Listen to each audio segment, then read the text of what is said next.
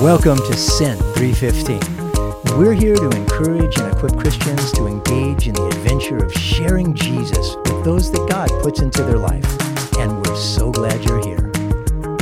Hey, Sarah, we're back. Yes, we are. Once again, doing what we really like to do a bunch. You're trying not to use excited again? Yeah, I am. I need a broader vocabulary, but I am. Me too. So what have you been up to? What do you got going on these days? Yeah, well, was in LA a couple weeks ago. I got to do something with the Hollywood Prayer Network. Oh, wow. Celebrating 20 years. If you're in the film or the creative industry, go check them out. HPN.org, I believe, is their website. Anyways, I just plugged them because they're awesome. Yeah. But I've been connecting with people there and going on vacation with my family. So it's been a stressful but great time. Sounds like family. Stressful yet great. Yeah. How are you, Kevin? So good. Seriously good. I have 19 or 20 grandchildren. But last night, Evangeline Dawn Heilman turned 10. Woohoo. And we had them over and celebrated her 10-ness, and it was hilarious fun. I love my grandkids. So it's been good. That's great. And we're excited too, not only because we have a special guest today, but our podcast has been doing really well. We've gone over 5,000 downloads. Thanks to you guys listening right now. We just want to thank you for sharing it. We're so glad that it's been blessing you. And if you've been with us from the beginning, you'll remember Kevin telling a story, kind of the journey in learning to share his faith more openly and really go after people. He was in a Costco. He got this vision from the Lord, and he ended up at a courthouse in El Cajon. Yeah, it was a need prayer table, like got milk, need prayer. And the cop came one time with a gun. We have a fun story about that in one of the episodes. And he very subtly mentioned that from that, there was another person that was inspired to do that. Downtown San Diego courthouse. My good friend who's here. Francisco Bravo. Welcome to Sent 315. We're glad you're here. Thank you. Glad to be here. Francisco is a servant evangelist, and I'm sure the only person I know who has written his own concordance to his Bible. And on top of that, it seems like for so many years, any prayer meeting that I ever went to, Francisco was already there at the prayer meeting. You know, Francisco, we've been in other parts of the world together, just simply going where the Lord called us to go. I remember praying with you on the beach in Cuba, right? And the thing about it is I see you live the Bible, pray the Bible more than anybody that I know.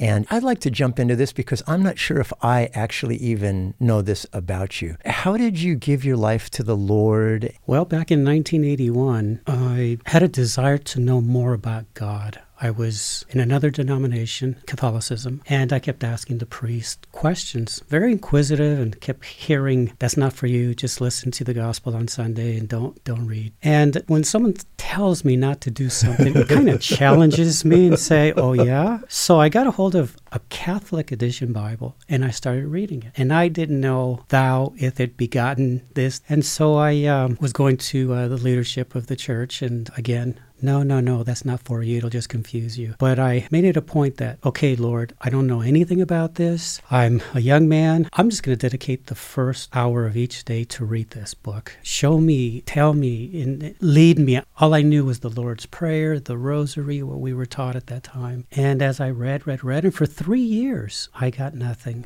I was so discouraged, felt I was all alone. And I got invited to a Bible reading church. And that's when God just opened the floodgates, and wow, it just came all up. And then everything I read, it was just there. Kind of like the computer now, hard drive. Everything was there, and it all made sense. But I think the patience, the endurance, 3 years reading every morning for 1 hour. I can look back. I saw that just to talk with Jesus, like he's here right next to me. That's what was happening. I just made him real, and he was like at my side. And I said, okay, Lord, what does this mean? That season, how did you push through? You said you kept reading every day for 3 years. A lot of people give up way before that. I feel like that's really relevant to what a lot of people can be going through in the faith journey. Like myself, I've kind of realized in relationship with God, you have ups and downs, and there's certain parts where you're asking questions and you're looking a little deeper in that stage when you were asking those questions. So how did you keep going? the continuing and not giving up. That seems to be my character. I want to see this to the end. But what I found was I could put on worship music and play it in the house. I can read 5 hours a day. I was doing a lot of the external stuff, but the inward, again, feeding the Spirit. Yes, faith cometh by hearing the Word of God and then reading, giving that time, and the Lord honors that. I was doing the audibly, hallelujah, Lord, praise you, and Lord, we need your help, but the inward man I was not taken care of. But when I came across the verse that says, the kingdom of God is within you, that's when the 3-year mark, that's when it hit me a different way. The kingdom of God is within me, inside, the inside man. It's your heart, it's your soul, it's deep within you. Now my prayer is this. Verse in the Bible says, you will give me a new heart, a heart of flesh, not a heart of stone. Give me a heart of flesh and be able to receive you. That was the transition there when I started realizing the doing and then what to ask in prayer and how to receive it. One thing that I do know about you is that you took that step of faith and that hunger that you had. The family members, I think they refer to you, or at least back then called you Father Frank. Father Frank. How is that? Because a lot of people that listen are in that very same position. They're passionately in love with Jesus, and of course they want to share that in a way that is effective. And what's your journey been like being in a family where maybe everybody wasn't on the same page with you?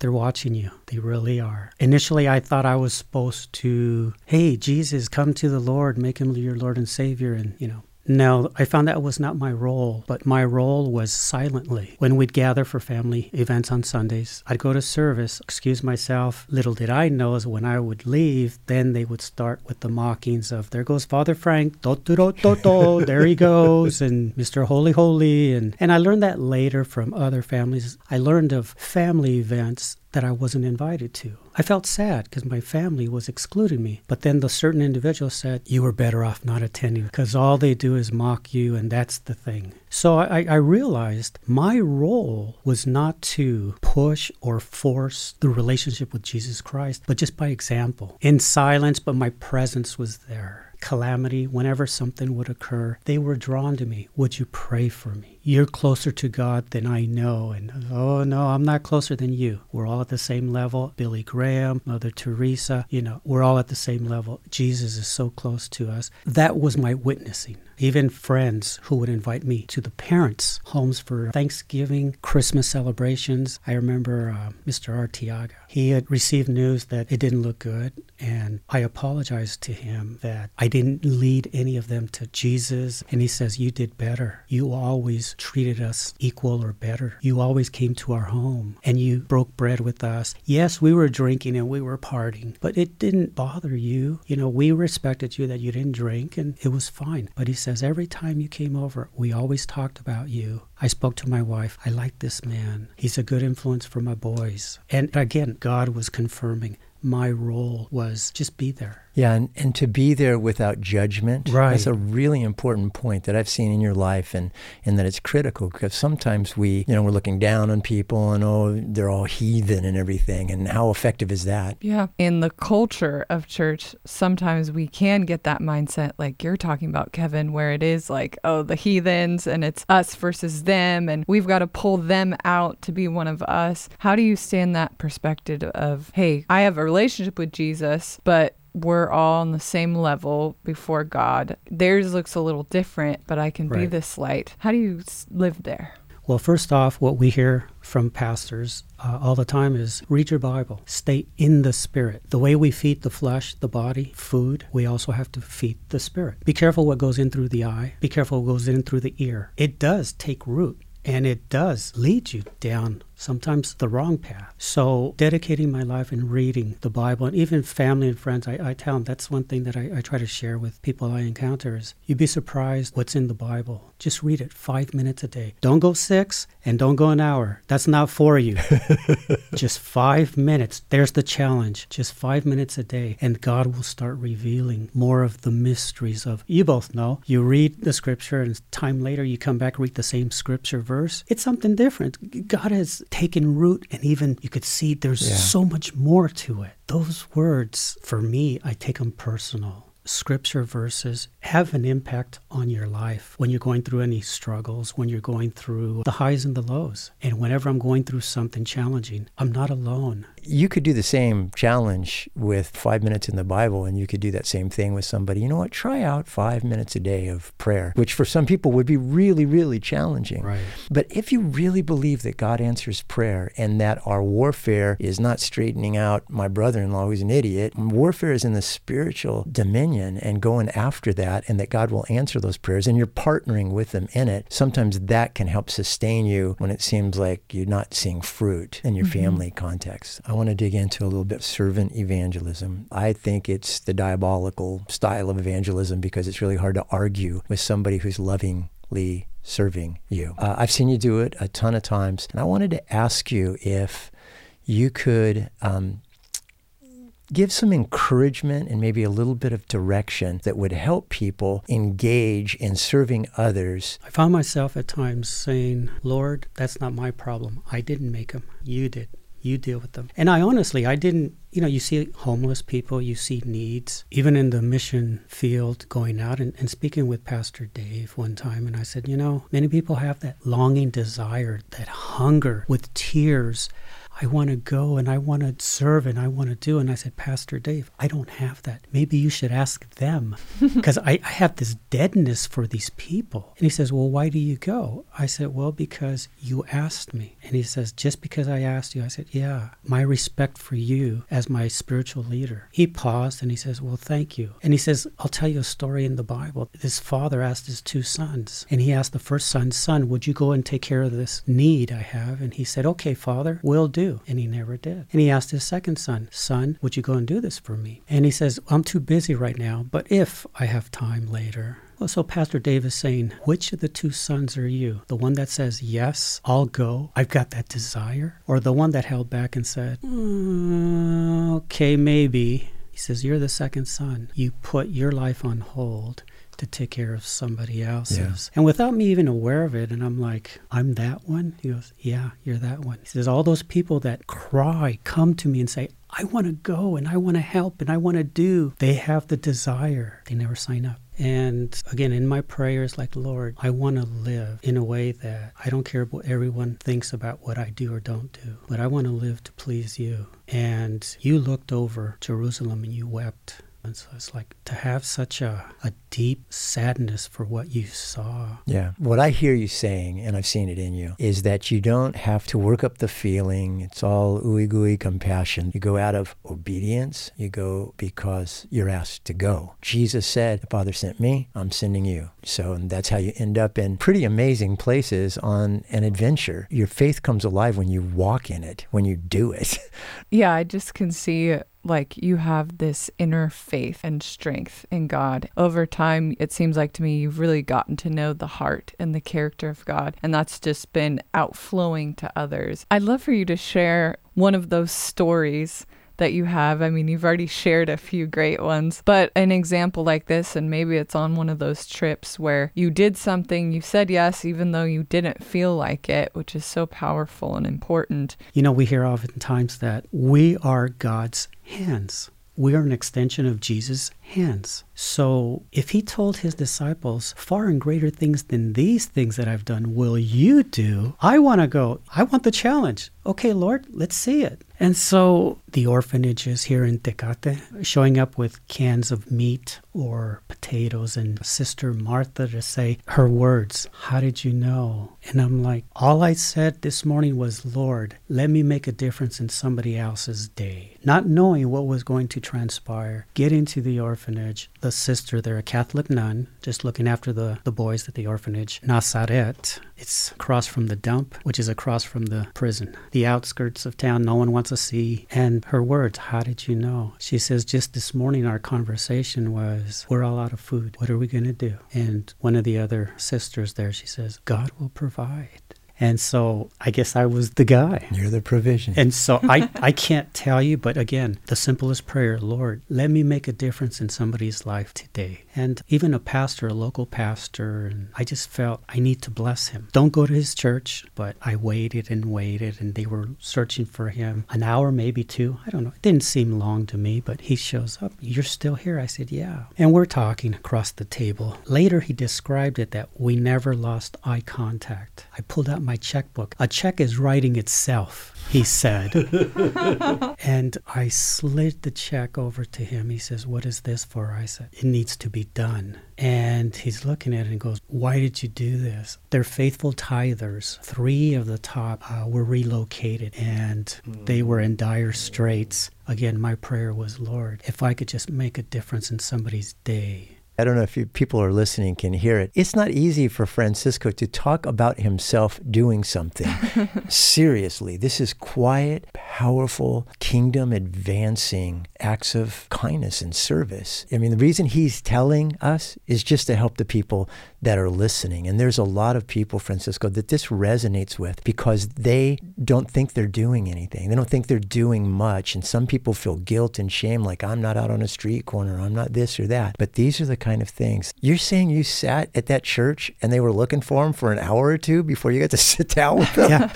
Yeah. And he thought, who would wait? Who are you? What's going on? But again, it was waiting on God, waiting on the Lord, what he was doing. Easily I could have, been walking in the flesh and say, this is too long. I gave him 15 minutes. But it just seemed like seconds. Yeah. It seems like you're entering into an God moment. People are kind of getting a clue of playing with Francisco and what it's like, right?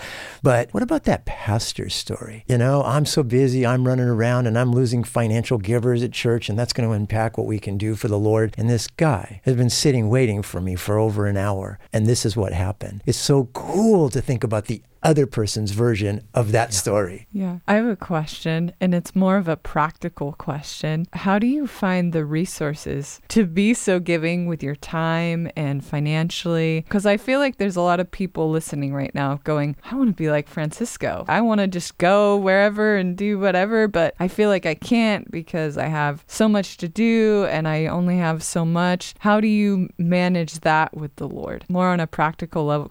Well, God only uses what we have. He doesn't expect us to go out but he uses what you have. I'm looking around my house. I'm looking at all the things that I could discard, the stuff that I have not used that's junk to me. That's the truth. That came from a story at the orphanage, and was walking around my garage and I'm looking and I found 3 iron rakes, for gardening. And I thought, what do I take, Lord? What do I take? And it just seemed like every corner I went to, there was a rake, and I counted 3. And I'm thinking, how did I get 3? Well, getting to the orphanage and Sister Martha, I asked her, for the next trip out here, what could I bring? One guess. What do you think she asked for, Sarah? 3 rakes. Iron rakes.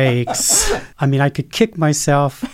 I came back home, got the rakes, took them, and because God was revealing it to me. So when we're going to Cuba, I said the same thing. Lord, I want to take something that's going to change someone's life. I find one of those old metal can openers with the point at one end and then the other side for bottles. So I see it there in the kitchen, and I haven't touched it in 4 years. And I thought, again, I'm just going to discard my junk. That's the truth. And getting there, we had taken also some canned peaches. Pastor's wife says to the daughter, go and open this up and we'll, share it. And the little girl, she says, Mom, it's going to hurt me. I don't want to hurt my hand. And I'm clueless to what this means. So I said, how would it hurt your hand? My mind is thinking, put it under the electric can opener and boom, boom, boom. She says, no, we don't have electric can openers here. Describing it, she says, I have one daughter hold the can on the table, spins it, and my other daughter,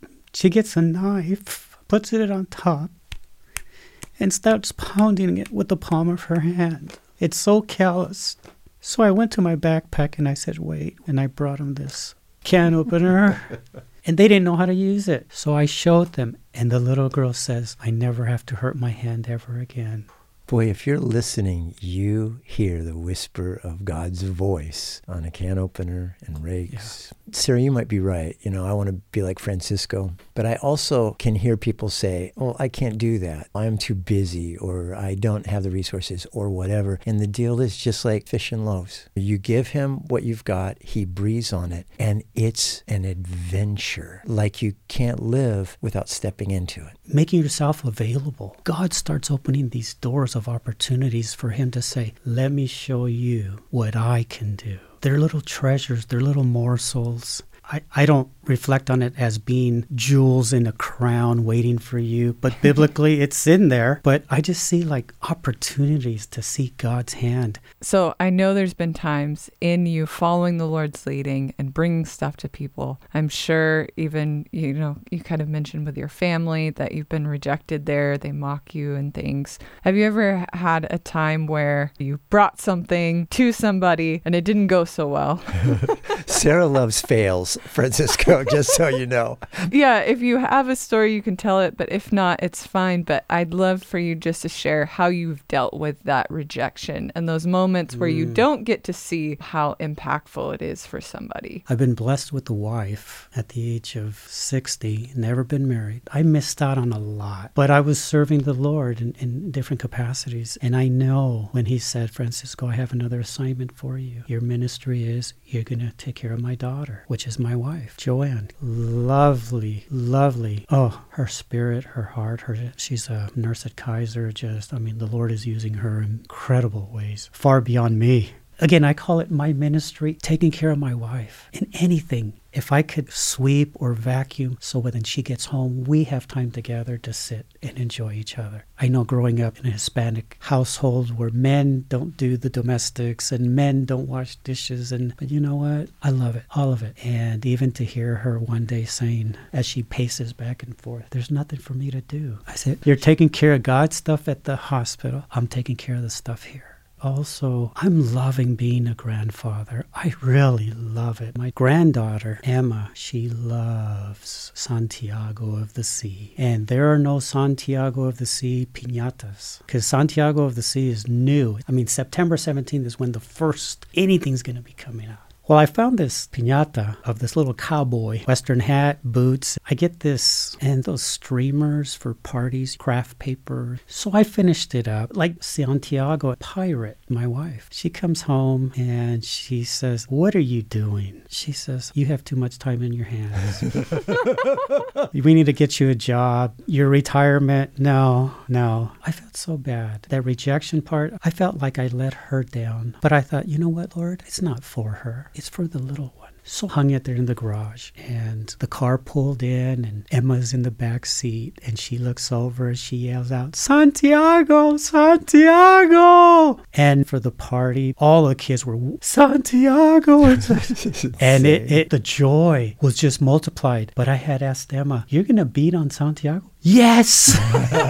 God turned that sadness that I had. My wife didn't see it. And I explained to her, I said, I'm loving this. Tell you what really strikes me about the life of Francisco Bravo and the time that we've spent together is this. Remember those bumper stickers that were do random acts of kindness, that whole thing? Francisco doesn't do random acts of kindness. They are intentional acts of godliness. And that is one of the most powerful things a Christian can do in a world that needs intentional acts of godliness. And everybody can do that. If they're willing. You just hit it on the nail. We were having dinner at a restaurant and we asked the server, Paolo, how's the T-bone steak? He says, I can't afford it. He says, management should have let you taste it so that you could give us the answer. So I turned to Joanne and I said, we have to bless him. And that's a Kevin Miller move that I learned.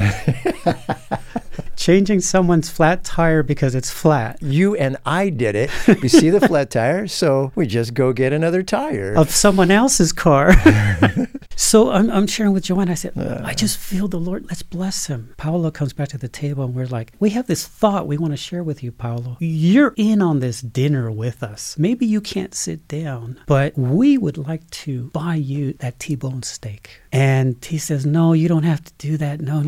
He's very reluctant. And then he starts sharing with us. Joanne asked, do you have kids at home? Yeah, we went out and we ordered one steak and we were all going to eat it. But the kids ate it, of course, and not leaving Dad anything. So, and I saw that. It's like, oh, God reciprocated what he gave to his kids. Yeah. So even within your own household, you can do acts of kindness. You don't have to go to Cuba or Guatemala, or you can do it here in your own home. I love that story. And I think sometimes in our Christian walk, as we're trying to share, we could be too much like the waiter who thinks that we haven't had the T-bone steak to share. And what's so beautiful is that, a lot of what you talked about in the early parts of this episode was the internal man and not just doing the external. I just hope that people take away, hey, you're not the waiter who can't afford the steak. Like, you have the whole restaurant with the Lord. His whole heart is offered to you, is available to you. Trust him. Take him at his word beyond the emotion and in the internal, no matter what the external is looking like, choose and decide to go after him and to walk with him.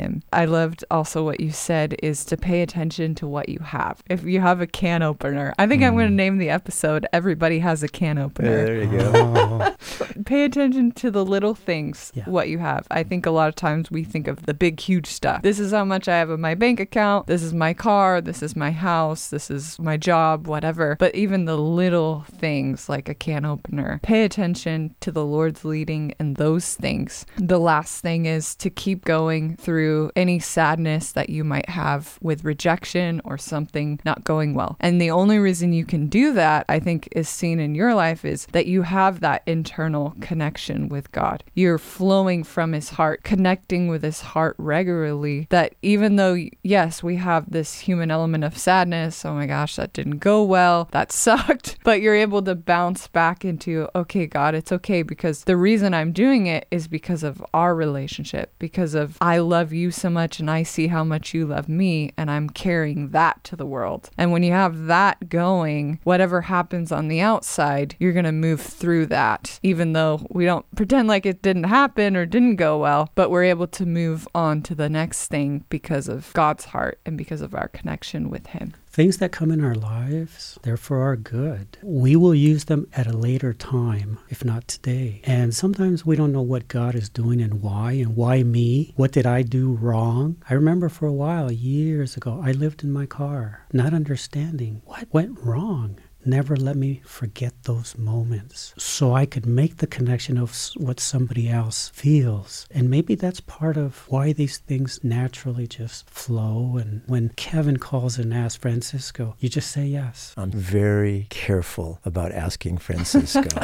Hey, Francisco, man, you look great in that jacket. I really like it. And then it becomes my jacket. Well, this has been really great. And I think there's even more takeaways our listeners are getting right now. Honestly, you might need to listen to this one again and go back. Yeah. Meditate and receive, some of those verses that, Francisco, you mentioned and different points. And so thank you so much for coming and sharing with us. Thank you. You can hear the peace. And so I hope that people really do set aside the time to really listen to what's going on and to understand, I may have said this before, it may be right in front of you if you listen. You may be sent in a very different way than you expected.